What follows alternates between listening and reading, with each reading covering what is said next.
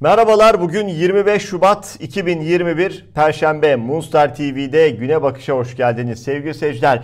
Erdoğan iktidarı zor günler mi geçiriyor? Yani bir çöküş mü başladı? Bu çöküşü durdurabilmek için elinden gelen her şeyi yapıyor mu Erdoğan? Ve Erdoğan M H P ortaklığında son durum ne? Buna dair özellikle yurt dışı kaynaklı çok çarpıcı bir analizle başlayalım. İngiliz gazetesi The Guardian, organize suç örgütü lideri Alaattin Çakıcı'nın son dönemde Türkiye'de kamusal alanda sık sık boy göstermesi ve bu durumun ne anlama geldiği hakkında bir makale yayımladı. Türkiye'nin mafya babaları karanlıklardan çıkıp kamusal alana geliyor başlıklı makalede on yıllar boyu saklandıktan, cezaevinde kaldıktan veya dikkat çekmemeye çalıştıktan sonra ülke tarihinin kanlı bir döneminin oyuncuları şimdi Türk sağı tarafından halk idolleri olarak görülüyor denildi. Gazete Duvar tarafından yapılan çeviriye göre The Guardian'ın makalesi M H P lideri Devlet Bahçeli ile Alaattin Çakıcı'nın birlikte çekilen bir fotoğrafına atıf yapılarak şu ifadelerle başlıyor. İlk bakışta giyimi kuşamı yerinde olan iki Türk erkeğin bayraklarla dolu bir ofiste kameralara poz verdiği bu fotoğraf ülkenin önde gelen herhangi iki ismine ait gibi gelebilir. Fakat bir fotoğrafın hem geçmiş hem geleceğe dair bu kadar çok şey söylediği nadiren görülmüştür. Son yirmi yılda potansiyel siyasi ortakların büyük çoğunluğunu yabancılaştıran Erdoğan'ın iktidarda kalmak için M H P'den başka pek şansı yok diyen gazete, M H P'nin ve nahoş dostlarının artan önemi bazılarına Türkiye'nin zamanla hakikaten bir mafya devletine dönüşüp dönüşmeyeceğini düşündürüyor ifadelerini kullandı. The Guardian'ın makalesi şu ifadelerle son buluyor. Bahçeli'nin geçmişte merkez dışında bulunan partisi Erdoğan için sorunlu bir müttefik. A K P ve M H P farklı tür milliyetçiliklere inanıyor. İlki İslamcı, ikincisi laik. Bu farklılık bir dizi önemli iç ve dış politika meselelerinde anlaşmazlık yaratıyor. Fakat iki bin on altıdaki başarısız darbe girişiminden sonra Türkiye'deki siyasi ittifakların dönüştürülme yöntemlerindeki en önemli şeylerden biri Türkiye'de aşırı sağın önde gelen bir siyasi güç olarak yeniden doğuşu oldu. Son yirmi yılda diğer potansiyel siyasi ortakların büyük çoğunluğunu yabancılaştıran Erdoğan'ın A K P'nin halk desteği de azalmaya devam ederken iktidarda kalmak için artık M H P ile birlikte olmaktan başka pek şansı yok. Gerçekten çarpıcı bir analiz. Dışarıdan baktığında, bakıldığında e, M H P ve de, daha doğrusu Devlet Bahçeli ve Çakıcı ilişkisi, bununla birlikte Erdoğan-Bahçeli ilişkisi, iktidarda kalmak için her yolu deneyen bir iktidar partisi, son dönemdeki, biraz sonra onları da aktaracağız, pandemi döneminde bile kongre yapacak, salonları dolduracak kadar çaresiz bir hale gelmiş bir iktidar partisinden bahsediyoruz ve bütün anketlerde düşen bir iktidar partisinde adeta yanındaki ortaklara şu anda sımsıkı sarılan bir Erdoğan görüntüsü var ki bu fotoğraf haliyle yurt dışından da dünya medyasından da çok net bir şekilde görülebiliyor. Evet, bir başka E, fotoğraf demişken önemli açıklamayla devam edelim sevgili seyirciler. O açıklamada Cem Uzan'dan geldi. Genç Parti kurucu başkanı Cem Uzan, Zanka T V'de Ferit Atay'ın konuğu oldu. Cumhurbaşkanı Erdoğan'ın gündeme getirdiği yeni anayasa konusuna dair dikkat çeken açıklamalar yaptı. Genç Parti kurucusu Cem Uzan, Sayın Erdoğan, iki bin on yedide değiştirilen anayasayı sen yazdın. Senin kurmayların yazdı. Sen de çıktın, bu anayasayı pazarladın. Milleti ikna ettin, anayasa yürürlüğe girdi. Şimdi niye değiştiriyoruz tekrardan diye sordu ve şöyle devam etti. Gayet basit. Reform falan bunların hepsini kaldırın, atın kenara. Yeni anayasa bir nedenden dolayı konuşuluyor. Mevcut anayasaya göre bir kişi sadece iki kere Cumhurbaşkanı seçilebilir. Ben yanlış hatırlamıyorsam Sayın Erdoğan iki kere seçildi. Anayasa değişikliği olmadığı takdirde Sayın Erdoğan bir daha aday olamaz. Anayasa değişikliği olmadan ben aday olabilirim diyor mu bugün Sayın Erdoğan, Sayın Cumhurbaşkanı? Diyemez. Çünkü anayasa net. Tek tur. İkinci tur konularına girmiyorum ben daha. Orada da bazı manipülasyonlar yapılacak ama onlar alt başlıklar. Aslında halktan, milletten gizlenen tek bir amaç var. O da Sayın Erdoğan bir daha aday olamıyor. Evet, aslında benzer durum sevgili seyirciler. Cem Uzan da aynı noktaya işaret ediyor. Yani Erdoğan reform diyor, bunu gündeme getiriyor. Sonra yeni anayasa diyor, bunu gündeme getiriyor. Ama bütün bu gündeme getirdiği başlıkların altında aslında kendi bekası yatıyor. Ülkenin değil. Yani kendi iktidarı yatıyor. Kendiyle alakalı bütün planları yapıyor geleceğe dair. İşte biraz daha dikkatli bakınca fotoğrafı çok daha net görebiliyor insan. En azından yapılan bütün hamlelerin nereye dair oynandığı çok daha net seçilebiliyor. İşte programı açarken örnek verdik ya, pandemi döneminde her şeye rağmen kendi koydukları yasakları delme pahasına kongreler yapıyorlar. Bakın, o kongrelerden biri Ordu'daydı. Ordu'da ne oldu? Evet, on yedi Şubat'ta Ordu'da kongre yaptı. A K P İl Kongresi yapıldı sevgili seyirciler ve Erdoğan birçok kongrede olduğu gibi lebalep dolu dedi salonlar için. Yani tıklım tıklım dolu dedi ve bundan keyif aldı. Hatta teşekkür etti, espriler yapıldı ama bakın o lebalep dolu salonların yapıldığı Ordu'da ne yaptı? Ordu Valiliği dün pandemi yasağı getirdi. Yani ilde düğün, nişan, kına, mevlit, taziye gibi toplu olarak bir arada bulunulmasına neden olacak bütün etkinliklerin yapılmasına müsaade edilmemesine oy birliğiyle karar verildi. Bu açıklandı. İşte aynı noktaya geliyoruz. Yani bu yasaklar halk için var, vatandaş için var, esnaf için var. Bir araya gelmeye çalışacak insanlar için var ama A K P kongreleri için bu yasaklar yok. Kongre yapılıyor, bitiyor, yasaklar sonrasında geliyor. Bu durumu bakın H D P çok net bir şekilde, net ifadelerle meclisten eleştirdi. Lebalep kongreler yapacak diye Adalet ve Kalkınma Partisi düşmüş olduğu durumdan kendisini kurtaracak, irtifa kaybını silecek, toplumda hala ilgi odağı olduğunu gösterecek diye Adalet ve Kalkınma Partisi lebalep kongreler yapıyor, onların deyimiyle.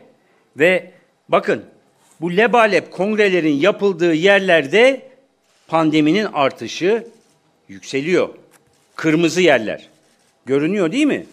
Bunları sadece biz söylemiyoruz. Sağlık Bakanı'nın açıklaması var. Sağlık Bakanı diyor ki yüz bin nüfusa karşılık gelen vaka sayısına göre çok riskli il sayısı dokuzdan on ikiye yükseldi diyor. Sinop, Samsun, Ordu, Giresun, İstanbul, Kocaeli, Sakarya, Konya. En büyük artış Samsun ve Ordu'da. Nerede? Lebalep kongrelerin yapıldığı yerlerde. Bu kadar büyük sorumsuzluk olabilir mi? Yani pandemi sona erdi de bu kongreler o nedenle mi yapılıyor? Sağlık Bakanlığı bir açıklama yaptı da biz mi duymadık? Yani pandemi bittiyse esnaf niye bu derdi çekiyor? Bugün İstanbul'da siz kongre yapacaksınız. O kongre yaptığınız yerin beş yüz metre ötesindeki esnafın dükkanı kapalı. on tane masayla lokantası olan esnafın dükkanını açtırmıyorsunuz ama lebalep kongreler yapıyorsunuz. Bunu da kendi çıkarlarınız için kullanıyorsunuz. Gerçekten ayıptır. Halk sağlığına, toplum sağlığına büyük bir darbedir. Bu kabul edilebilir bir şey değildir. Sevgili seyirciler, halk sağlığını siyasi çıkarlarınız için hiçe sayıyorsunuz. Bence özet cümle buydu. Konunun ana fikri de bu. Siyasi çıkarlar. Peki bu siyasi çıkar kimin? Tek bir yere işaret ediyor. Her yer oraya çıkıyor maalesef. Bakın, Beyoğlu esnafından da tepki var bu duruma. Beyoğlu esnafının sorunlarını dile getiren sosyal medya hesabından bakın o İstanbul'daki il kongresinin fotoğrafı paylaşıldı. Ne diyor? İstanbul'da yapılan AK Parti İstanbul İl Kongresi'nden deniyor bu fotoğraf. Salon hınca hınç dolu. Salon kapalı bir salon.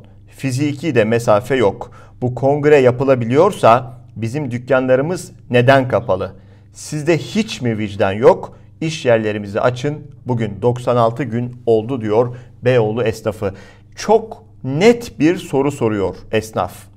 Bu kongre yapılabiliyorsa bizim dükkanlarımız neden kapalı? Evet, siz ne diyorsunuz sevgili seyirciler? Size de sormuş olalım. Yorumlarınızı yazın lütfen bu programın altındaki yorum bölümüne. Ee, yani gerçekten bu kongreler yapılabiliyorsa bu esnafa neden kan ağlatılıyor? Buralara bulaşmıyor mu virüs? Bu kongre salonlarına girmiyor mu virüs? Burada bir çifte standart yok mu? Bunu gerçekten herkesin vicdanına ben bırakıyorum, soruyorum. Herkes bu soruyu kendisi sorsun ve cevaplasın lütfen. Evet, bu yaşananlara dair bir gazeteci meslektaşımız Ozan Gündoğdu bakın çok kısa ve özetlemiş yaşananları. Şu yorumu yapıyor Ozan Gündoğdu, gazeteci yazar. Umarsızlık değil diyor. Gücünü koruduğunu göstermeye çalışan bir rejimin çaresizlik içindeki gövde gösterisi bu diyor. Programın başında vurguladığımız, altını çizdiğimiz noktayı Ozan Gündoğdu da vurguluyor, oraya işaret ediyor. Yani gücünü koruduğunu göstermeye çalışan bir rejimin çaresizlik içindeki gövde gösterisi. Bir tükenmişlik, bir bitmişlik, ben ayaktayım mesajı vermeye çalışan bir iktidar, salonları dolduruyorum diyen bir iktidar ve buna alet olan aslında insanlar. Gerçekten de bu kadar tehlikeli bir dönemde, bu pandemi şartlarında o salon, salonları doldurmayı marifet sayan bir iktidar. Bakın şöyle düşünün, şu anda bunun dünyada eşi ve benzeri yok. Hiçbir ülkede şu anda bunun eşini ve benzerini, bir diğer çiftini, örneğini göremezsiniz sevgili seyirciler. Sadece ve sadece pandemi döneminde miting yapan, kongreler düzenleyen, insanları özellikle bir araya getiren tek bir iktidar ve tek bir ülke var. A K P iktidarı ve Türkiye. Erdoğan tabi bu kongrelerde konuşmalar da yapıyor. İlginç ifadeler kullanıyor sevgili seyirciler. Bakın şu ifadesi gündem oldu. Kanal İstanbul'u inadına yapacağız diyor. İnatlaşıyor Cumhurbaşkanı. Halkıyla inatlaşıyor. Millet de inatlaşıyor. Neyin inadı? Kime dair inat? Yani Kanal İstanbul'u inadına yapacağız ne demek? Bahsettiği devasa bir proje, iklimi değiştirecek, coğrafyayı değiştirecek, karayı değiştirecek, şeklini değiştirecek bir e, projeden bahsediyorsunuz. Peki inadınız kime? Kimin inadına böyle bir projeyi yapacaksınız? İstanbul Büyükşehir Belediye Başkanı Ekrem İmamoğlu, Cumhurbaşkanı Erdoğan'ın inadına yapacağız ifadesine cevap verdi. İstanbul birden büyüktür dedi. Gündem değiştirme çabası, ee, inadına diye bir şey olmaz. Şu anda e, belki birileri unuttu ama bizim e, unutmamızın mümkün olmayacağı bir acı var ortada. Gara'da şehitlerimiz oldu. Ee, birilerinin müjde açıklaması, daha sonrası niçin başarısız olduk açıklamasına döndüğünün henüz milletin vicdanında cevabı verilmedi. Kesinlikle ve kesinlikle e, insanların bugünlerde yaşadığı o acının dışında bir gündeme taşıma çabası. Ben e, buna alet olmayacağım. İstanbul'da efendim kanalmış vesaireymiş, başka gündemler yaratmak. E, halbuki bugün İşte dediğim gibi şehitlerimizin acısı var. Daha başka gündemlerde var. Yoksulluk var. E, işsizlik var. Türkiye tarihinde ilk defa insanlar ekmek kuyruğuna giriyor. Pandemiyle mücadele var. Dolayısıyla bunlar varken beni açıkçası dop dolu, tıka basa dolu kongre sahalarında söylenenler, bu şekilde gündem dışı, gündem dışı akılla söylenenler ilgilendirmiyor. Ama e, İstanbul'la inatlaşmayı hala kendisine marifet görenlere ben yirmi üç Haziran'ı hatırlatıyorum. İstanbul'la inatlat, inatlaşılmaz. Ha illa inatlaşacağım e, diyenlere de e, açıkçası e, ben İstanbul burada diyorum. Ama unutulmasın, İstanbul bir şeyi kanıtlamıştır. e, İstanbul birden büyüktür nokta. Devlet kurumlarında inanılmaz bir kadrolaşma var sevgili seyirciler. Özellikle A K P'li kadrolaşması. Herkes bir yakınını girdiği, koltuk sahibi olduğu yere yerleştiriyor ve böyle bir çoğalma yaşanıyor. Bakın çok çarpıcı bir örnek. O örnek İzmir Katip Çelebi Üniversitesi'nden geldi sevgili seyirciler. Rektör Saffet Köse, yönetim ve akademik kadrolardan yirmi yedi kişi arasında akrabalık bağı olduğunu açıkladı. Bu kişilerden on altısınınsa sınavsız olarak doğrudan şube müdürlüğü kadrolarına atandığı belirtildi. Peki bu üniversitedeki akraba kadrolaşması nasıl ortaya çıktı? C H P milletvekili Mahir Polat'ın T B M M başkanlığına verdiği soru önergesi üzerine ortaya çıktı. Evet, yirmi yedi kişi, bunlardan on altısı sınava bile girmiyor. Doğrudan şube müdürlüğü kadrolarına atanıyor. Ne güzel dünya. Siz de sevgili seyirciler, sevgili gençler, üniversiteyi yeni bitiren, iş arayan sevgili genç arkadaşlarımız, kardeşlerimiz, siz de emek veriyorsunuz, iş başvuruları yapıyorsunuz, ümitleniyorsunuz, bir yerde işe gireceğinizi düşünüyorsunuz ama sizin hak ettiğiniz koltuklara çoktan birileri emek vermeden, herhangi bir o işle alakalı tecrübesi olmadan, orayı hak etmeden o koltuğu böyle alınıyorlar, hop oturtturuluyorlar ve maaş almaya devam ediyorlar. Yani sizin hakkınızı yiyorlar. Özetle, bu aralar Cumhurbaşkanı Erdoğan'ın dili çok fazla sürçmeye başladı. Ağzından tuhaf ifadeler çıkıyor. İki örnek var. Erdoğan'ın dili sürçtü. Ne diyor son yaptığı konuşmada? Yola çıkarken yanımızda kimler vardı? Ama bugün maalesef kimler var? Zannedersiniz ki Erdoğan dert yanıyor sevgili seyirciler. Yani geçmişe dair bir özlem duyuyor. Eski yol arkadaşlarını yolda bırakmaktan dolayı pişmanlık duyuyor ve şu anda yanında birlikte yol yürüdüklerine e, bir sitem ediyor gibi. Maalesef diyor, üzülüyor. Yanımızda şu anda kimler var? Şimdi Erdoğan'ın böyle dili sürçüp böyle ifadeler kullanınca da sosyal medya ayağa kalkıyor. Aa diyorlar, Erdoğan doğru söyledi. Bakın sadece üç gün önce yine Cumhurbaşkanı Erdoğan'ın dili sürçmüş ve yaptığı konuşmada şöyle demişti. Kendi içindeki taciz, tecavüz, hırsızlık, arsızlık dalgasıyla hesaplaşmayı reddeden bir zihniyettir diyor bizim zihniyetimiz. Bunu üç gün önce söylemişti İzmir'deki konuşmasında Cumhurbaşkanı Erdoğan. Şimdi de günün belki de en gereksiz, en tuhaf, aslında en ciddiye alınmaması gereken açıklamasını ekranlarınıza getireceğiz. Büyük Birlik Partisi lideri Mustafa Destici, gerekirse Çin'e savaş açarız diyor.